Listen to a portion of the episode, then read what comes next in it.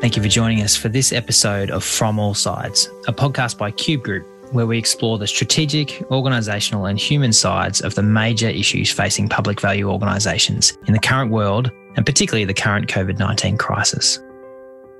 Our current series focuses on the different ways this global pandemic impacts public service leaders and their organisations. We discuss the ways we can be better prepared to lead Australia as response moves into recovery. More information on each episode is on our website, cubegroup.com.au. We hope you enjoy the conversation.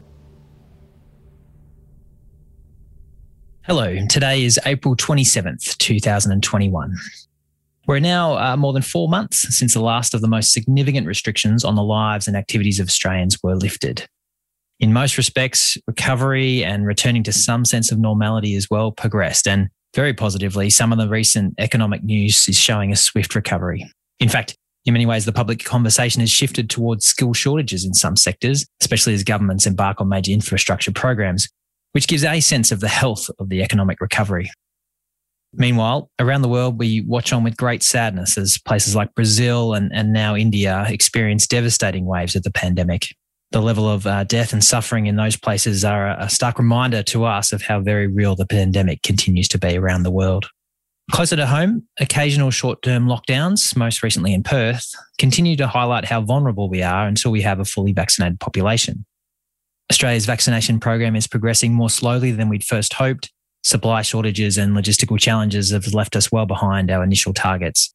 However, the experience of those countries that have substantially advanced their vaccination campaigns most notably Israel, but also the US and the UK, is demonstrating the effectiveness of the vaccine in dramatically reducing the threat posed by COVID 19. Confidence that the worst of the pandemic, for Australia at least, is behind us continues to grow. For many public purpose leaders, questions are shifting to what's next. What will be the lasting impact of the pandemic? And what does it mean for the services investments that we need to continue to deliver into the future? To help us grapple with that, our guest today is Simon Kuestenmacher, Simon is from the Demographics Group. The Demographics Group help private and public organisations interpret demographic and social change and what it means for their businesses. I'd strongly encourage listeners to find Simon on LinkedIn or whatever social platform you like. Simon and his team are constantly engaged in business advisory services, speaking, and other commentary on all the social trends that matter. Uh, all of it's data driven and makes great sense of the array of data and information that is currently available for public purpose decision makers to use. Uh, their website is tdgp.com.au.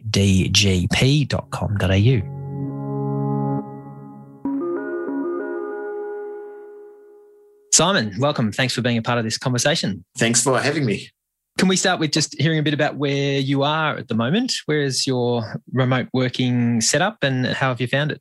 Well, I've been uh, working from my study, as pretty much everyone has, I guess, for the last year and a bit. That said, not much has changed for us. Our little company, the Demographics Group, I think before the pandemic, you would have probably gone to the office two or three days per week. So we all had decent working from home setups, you know, long before they were sold out during the pandemic. I had a standing desk and monitors and everything. So that uh, all worked well. And now, even that the pandemic in Australia, for now at least, is over, we're not going back to the office. It's just too convenient for a while at the start of 2021, we said we should probably go and meet in the office uh, once per month. And after we've done this once or twice, we figured every month is a bit much. so we so we keep this to an absolute minimum. But that said, we do have the occasional coffee catch-ups, you know, where we just meet in the geographical uh, center of our team uh, within Melbourne, and we just go to a random cafe and do essentially the creative brainstorming element of the job there. We're really delighted to be able to have this conversation with you, particularly at this point of such a, a, point of transition and change, disruption, to think a bit about what the changing demographics, the economy, and everything else will mean. Why is this different? Is this different? Australia's had some significant shifts in our economy and our demographics before. Is this different, or, or why is this different, and, and in what way? Oh, it's massively different to any crisis that we had in what we can call living memory. If you remember the GFC and you remember the very shocking, pessimistic narratives that were written and talked about uh, the GFC, In Australia, the GFC was a phase of moderate growth instead of high growth. So that always raised the question for decades to speak really what happens in Australia if there is really a big major crisis that shakes everything up? How are we going to handle this? And so far, we seem to have been handling the pandemic better than most countries, which of course is largely due to our geography. Not just are we an island that is pretty easily closed off from the rest of the world, any island uh, really fits this category, but we also split our population across only five cities, essentially. Over two thirds of the population lives in just five cities. So if you get just the management of five cities correct, you got it sorted out there are all types of problems that come from having your population highly concentrated in just five cities. But this time around, our weakness, if you will, actually served us extremely well. So, do you think this might be another example of the lucky country? Is this a time in which the rest of the world goes into a, a GFC shock and we ride through it? Or, or actually, do you think this has a profound moment of change for Australia as well? Oh, it's definitely the lucky country argument. We can definitely run this again. It's also quite a nice time time right now to think back to the 1960s when Geoffrey Blainey wrote about the tyranny of distance, that Australia essentially is too far away from all the good, delicious global economic growth that's occurring. And so the good growth arrives in Australia with a bit of a delay, if you will. This time around, it's really the blessing of distance. This is really what set us apart that and of course you know different uh, trends in terms of we actually got the pandemic management right by fairly quickly fairly early on understanding that the hard lockdowns seem to work really well at least in our specific geographical environment. So for now this pandemic isn't over even though in australia we might think this as of april 2021 globally we still see record numbers every day.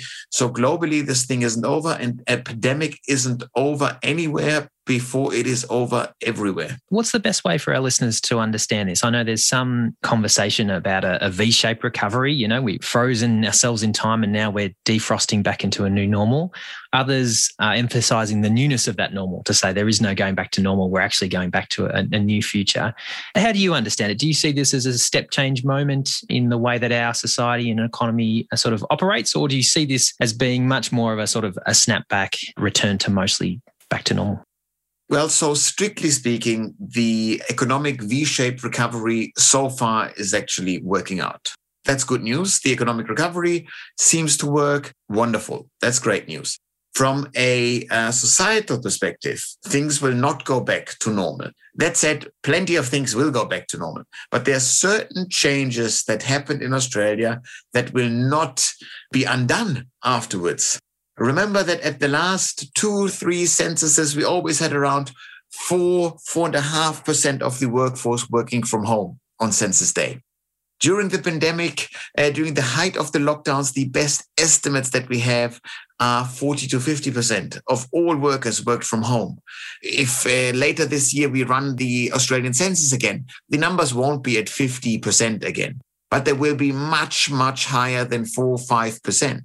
So this means that once workers don't need to go into one of what is essentially only one of five CBDs, central business districts across Australia, that shapes the way cities function. We really are at a turning point in the way that we interact with the urban form and we are reshaping the urban form at the moment. The obvious example is, of course, well, if people don't go to the CBD every single day to work, we take cars off the road, traffic load will get easier, but we put more activity into suburbia where people actually live into the local neighborhoods. That means that the coffees that you consumed in a CBD cafe, either consuming them at your local neighborhood coffee shop or you're consuming them at your kitchen counter.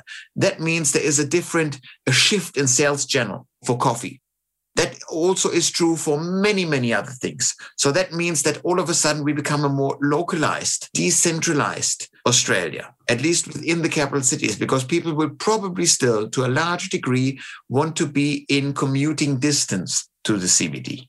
So that's it. That sounds very much like a pandemic only narrative that is occurring. which is uh, definitely supercharged by the pandemic. But just demographically speaking, we have an even larger megatrend happening, which is the coming of age of the millennial generation, meaning the millennials who are the biggest procrastinators who have ever walked the Australian continent, who invented the gap year, who uh, went to university for just one more degree, who partnered up later in life, who had kids later in life, who purchased a home later in life. They're doing all those standard family formation things right now. This means you have the big cohort of 7 million millennials that are currently living in the inner suburbs of Melbourne, Sydney, Brisbane in one and two bedroom apartments. You have this cohort all of a sudden slowly adding 1.7 kids to the family. They all of a sudden need a Zoom room, a separate room with a door to keep the kids and the cats out of the meeting.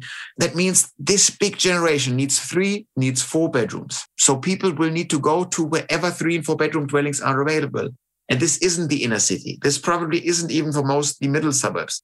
This is suburbia. This is the urban fringe. This is regional Australia. The millennial, just the demographic profile of the millennials being such a specifically large cohort, and the trend from COVID hitting, uh, you know, supercharging the working from home movement, that will reshape our cities, and there's no way back. And even if we come up with a hybrid work model, on every given day when you wake up at 6 a.m. and you should get ready, get dressed, put up makeup uh, in order to get to the CBD to your job, or you could sleep in for one more hour. It's anybody's guess how you will decide on that day. I know for some people we uh, work with, possibly listening here, have been grappling for years with the booming outer suburban growth corridors. You think think about Melbourne, we're talking that the north and, and the west and the southeast before that. Other states and territories have other growth corridors. Those have been huge social and public infrastructure challenges. But then on the other hand, I wonder whether part of those challenges comes from the, the size of the commute that's usually associated with that, whereas some of this potentially working from home trend alleviates some of that. Is it a positive or a negative trend? Where do you see the pain points from from that? that, that certainly that certainly is exactly what happened. Is that in Melbourne? You you spoke about Melbourne as an example. Melbourne over the last decade added one Adelaide to the city. This is well over 100,000 people every single year for a decade. That means if a city grows at a breakneck pace, you just build housing wherever you can. And the easiest way to build housing at scale is to bulldoze land, you know, green on greenfield sites, and you put up house and land packages, and in the CBD to build really high towers where you put people in. That's fine. That's how you house people. So in this phase of really rapid population growth wasn't matched by equally fast infrastructure growth. Infrastructure growth has been lagging behind massively. Right now, since we have probably two, three, maybe even four years of slow population intake or migration intake in Australia, Australia stands a real chance to play catch up on the infrastructure front. And this is not just helpful because we finally get our cities functioning and operating smoother again, but it is also important because we, we will find ourselves at the end of the pandemic with a reasonably high, not shockingly high, but reasonably high unemployment rate. That means we need to get people to work. And the easiest way to create jobs at scale for a government is to invest heavily into infrastructure. So that's exactly why we need infrastructure growth to occur right now. We need to play catch up. And there's a fair chance that this is finally going to happen. Just from a budget perspective, all levels of government already pushed infrastructure programs forward. They committed to spending the money. So if we play our cards right in Australia, we got three, four years to make Australia a significantly more livable place for everyone. I'm also wondering whether that net overseas migration is a is a little bit of a pause while we're keeping our borders closed. I suspect Australia looks pretty great from the rest of the world at the moment, so we might find that uh, migration bounces right back as soon as it can. Migration will most certainly bounce back as soon as we open the borders should remember that migration largely fits into two camps, which are international students. International students are cash cows deluxe. So you wouldn't want to give up on, on international students. They create so much money. They revitalize or vitalize the central business districts where the unis are tend to be located. So it's the jackpot. Plus one in six international students on average becomes a permanent resident later in life. That means we get a permanent resident who has been educated to our standards, and we didn't need to pay for their first 25 years of life which tend to be a very expensive part of the life cycle where you cost the state money. And you essentially take on a new worker just when they start paying uh, taxes. And they will be paying reasonably high taxes because they are well educated workers. That's the general argument in favor of international students coming back. Skilled migrants will come back to whatever degree we let them in there is no argument that I find plausible to say that the attractiveness of Australia for international migrants would have been diminished uh, over the pandemic. That, that, that wouldn't have happened. Within Australia, people might say, ah, maybe Melbourne, who was, uh, of course, the, the, the, town that stayed in lockdown for the longest period. Maybe some people I uh, read articles that said, ah, that will really hurt Melbourne in the long run. I don't think so. I actually think, funnily enough, that this is going to be uh, playing out in Melbourne's favor, simply because, internationally speaking, if you read about Australia in the pandemic, the narrative that is spun uh, the most often is there is a city of 5 million people. It's called Melbourne. It was used to have the pandemic, and now it doesn't. They got rid of it. What a miracle. That is a way more powerful story than Brisbane, a city of 3 million people that never had the pandemic. It doesn't have the nice uh, comeback element there. So, overall, skilled migration will come back. So, we will see high population growth.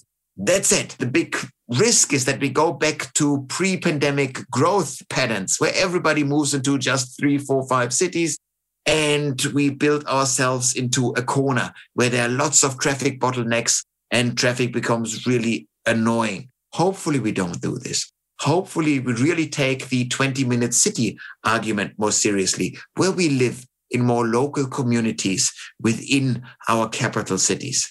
At various times, government have had a decentralisation agenda, if you like, a recognition of our high reliance on a small number of large cities. Do you see this as an opportunity for the Wollongongs, the Geelong, the larger regional centres to become genuine alternatives to the capital cities? Or is, is that an opportunity? And what role would that play in helping us, but in sustainable and, and livable community ways? Absolutely. So when we talk about decentralization of population growth, we really want to spread the load a bit better. Over the last five to 10 years, we had around 80% of population growth just occurring in the five largest cities. That is nonsense. So we need to spread the load better. But when we talk about really pushing Wollongong, pushing Geelong, pushing Newcastle, we're not talking about making those cities the size of Adelaide or, or Brisbane. That's not what we're talking about. We want to just grow the population base there at whatever rate it is. That largely depends on the housing stock that can be made available there.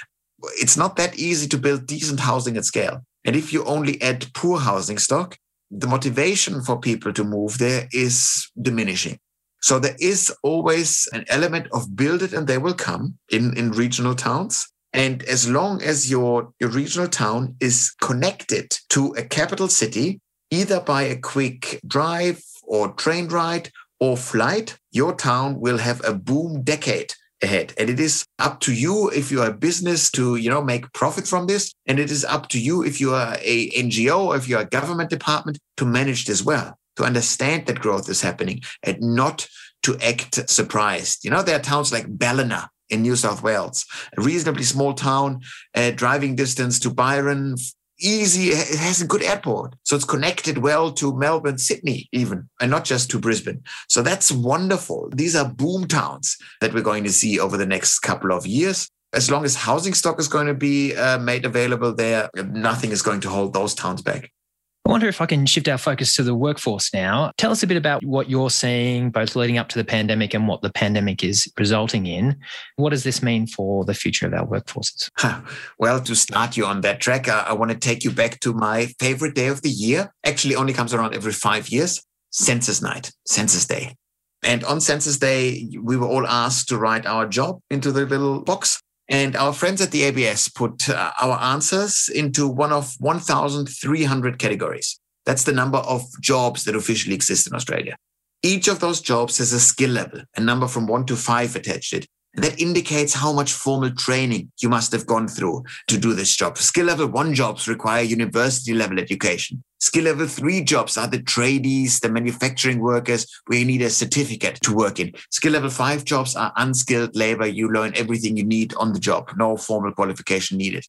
The higher your job is in the skill level pyramid, if you will, uh, the more money you make that's essentially how we remunerate. There are a couple of exceptions. If you run your own plumbing business and you're skill level three worker, you will earn much more than a skill level one midwife, for example. But overall, the skill level story just says get educated, earn more money. If we think about Australia, the Australian workforce, many people picture a perfect bell curve. We're sure there are a couple of rich folks, sure there are a couple of poor folks, but essentially we're all part of the middle class, have middle class incomes, middle class dreams. That is the Australia of the 1970s that you're thinking of. By now, the Australian workforce looks much more like a letter U, where we have a shrinking middle class, shrinking number of skill level three workers, tradies, manufacturing workers, and we have vastly growing skill level one workers doesn't surprise us because we hear a lot about Australia becoming a knowledge economy. But we also grow many, many skill level four jobs, low skilled uh, jobs. And that's a problem because in the very expensive capital cities that we're operating in, on a skill level four income, you can't really get ahead. Uh, that, that doesn't work. So we really, as a society, want to push more and more people from lower skill jobs into skill level three, into middle skilled jobs. And that's hard to do. That's hard to achieve. We can do this. I mentioned infrastructure earlier. If we get serious about infrastructure growth, we need workers to build all the stuff that we are willing to pay for. And these are young people that we are just upskilling right now. So hopefully the infrastructure catch up that we're playing right now will lead to us taking people out of low paid skill level four and five jobs and pushing them through TAFEs, which must be universally free, by the way, into skill level three jobs. That would be the single best thing that could occur in Australia over the next couple of years. Because if you operate on a completely hollowed out workforce, social cohesion is a big, big issue. Rich and poor uh, are too far apart to have anything in common, really, especially if you run a, a very atheistic country as we do. I wonder if you could help our listeners to sort of place themselves on that U curve. You mentioned the one through to five. Can you give us a sort of bearing of under that definition? Well, what puts you in each of those groups? And I suppose what do we know about those groups that are at the the lower end of the U, particularly feeding into your comment about how we how we yeah. build that middle up again? If you went to university, you have a skill level one job. it's almost certain. And by now, skill level one jobs, if you look at the jobs that we created over the last decade, just the net new jobs that we created over the last decade, two thirds of the jobs fall into skill level one. This is why we ran such a huge uh, migration program because we couldn't have possibly filled all those jobs with the people that are currently in the country. That doesn't work. And we have actually lost jobs in skill level three, which are the manufacturing jobs, which are the trades jobs. So it's really the big construction real estate boom that kept the sector somewhat afloat. But anything that you can do in order to keep tradies employed, to up the necessity of, uh, of the economy for skill level three workers is great, which is why the home builder program, for example, which has been pushed recently, which has been touted by the left sometimes as, oh, this is just subsidizing home renovations for the rich yes, maybe it is, but it is creating the very important skill level three jobs. So I don't care if the rich get nice bedrooms out of this. The most important thing is that we employ people in the shrinking middle class, much more important issue. Oh, and the social housing investment is another one of my favorite topics because housing, every everyone doesn't matter if you are a fund manager or if you are, you know, a sales assistant at a shop you will complain about the cost of housing because housing is expensive in Australia, period. Housing for skill level four and five workers is absolutely out of the question. They will never ever be able to afford a house. In order to fix the market for the lower end of the income spectrum, we need the state to step up its game in social housing. Period. There's no there's no way around this. We then, of course, need to be smart about what type of social housing are we building? How are we actually building this? Is the way that we dense it, you know, build densification at the moment, is that actually desirable? When we take a quarter acre block, we bulldoze it, and we put six poorly built, crappy, unlivable townhouses on it. That's not benefiting anyone.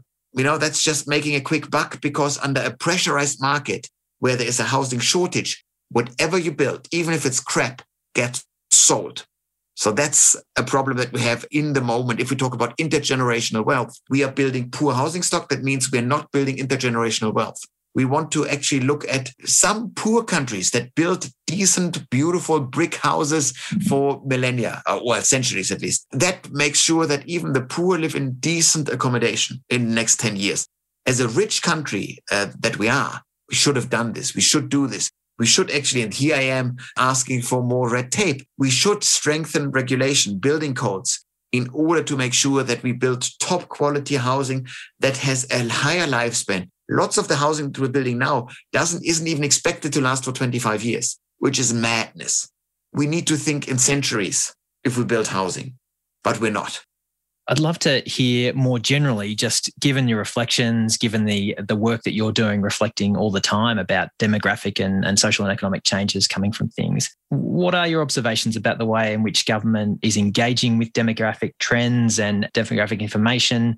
Does it do it well, or what could it do to do it better?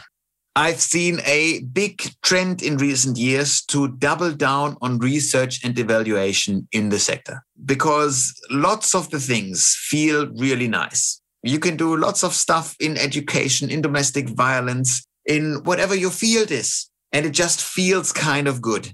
But are you burning money? Do you actually have anything to show for? This needs to be done because we're spending public money it's irresponsible to not be smart about how you spend your money. Do not worry about potentially larger overheads because you need to uh, invest into a research and evaluation manager. It is totally worth it. And I would argue that it is socially or morally irresponsible to not do this. Your gut feeling, whether you're doing decent work or not, is absolutely worthless. It sounds brutal, but you cannot rely on your on your gut feeling. You need to be smart about how to help as many people as you can in your sector, whatever it is. And data is one point for this. Big businesses. We're talking, we're talking about, you know, ASX 200 type businesses, local governments uh, that I've been working with in my, in my consulting work. Lots of them are reasonably good at collecting data but they're not using it. It's a weird thing that people kind of understand. Yeah, we should collect data. That's the fair thing to do. But then what the hell do you do with it? How do we actually get the most out of it? How do I match my data collection with publicly available data from the ABS, for example, so that, can, that I can make meaningful comparisons? Who do I hire, either permanent staff or what kind of consultancy do I get on board in order to understand what this data means for me?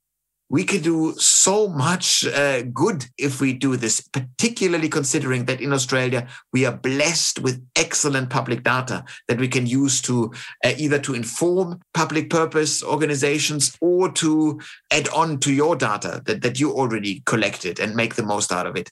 So that's my call for everyone in the sector to be more data driven and to not be afraid to use data and to deeply mistrust your own gut feeling, whether you are doing something useful or not. You probably talked about data on two levels, didn't you? Um, in terms of what you're doing day to day, is it having the impact that you're that you're wanting it to? There's also a sort of, I suppose, a higher level of are we getting the types of services or investments? Are we aware of the shifts that are happening in the profile of the populations that we serve? It's that external data coming in and helping us understand that. I know that's done routinely in, in, say, land use planning or other areas like that, but some other areas in terms of social services or education or healthcare, it's less developed as understanding those population changes. Yes. And so quite often in the public sector, you find, or, you know, public purpose, NGO sector, you find people wanting to help. That's why they went into this job. They want to help other humans and they want to help on one level. That's where you see, that's where you feel the need. Sometimes strategic, systemic work is much more valuable than helping the individual, but it will be invisible. So you do need people who really look at data from a, from a higher plane in order to help out, even first and foremost to pick those problems and then to help solve those problems from a systemic lens. And it's a hard sell because it doesn't feel as nice if you're solving problems on a spreadsheet, preventing something, that's not fun. It's much more, more fulfilling for an individual to help somebody who is in need right now. It is much easier and much more efficient to prevent that need from occurring in the first place. And therefore, of course, we need tons of research to understand whatever your individual issue is, and then to be bold enough to implement uh, systemic change before the problems actually, um, you know, manifested themselves. We've all been through the, this great time of experimentation and learning. From your vantage point, what's one thing that you hope comes out of this that has positive benefits for us for a long time to come? Let me answer this from the millennial perspective this is a generation that was always bagged over the last couple of, of years of a generation that had it too good, that doesn't understand what it is to suffer. You know, you don't can't solve real problems. This is a generation that was hit the hardest by the pandemic. This is a generation that, without complaining on a large scale at least, took on the burden of losing their jobs, of staying home. This is a generation that is in the life stage where you want to be out finding a partner, where you need to travel and discover the world and discover yourself. All of these things. They step back, they put this on hold in order to help the older generations that are much more vulnerable to be hurt really badly if they catch the, the virus. That is a great image to have of yourself as a generation. And this will really show a generation that it can solve issues. And I do think that this kind of like growing self confidence, this changing view of oneself as a generation and as an individual actually can put us in a, in a more noble position as millennials in Australia. Our guest today has been Simon Kuestenmacher. Simon, thanks so much for speaking with us. Thank you for having me.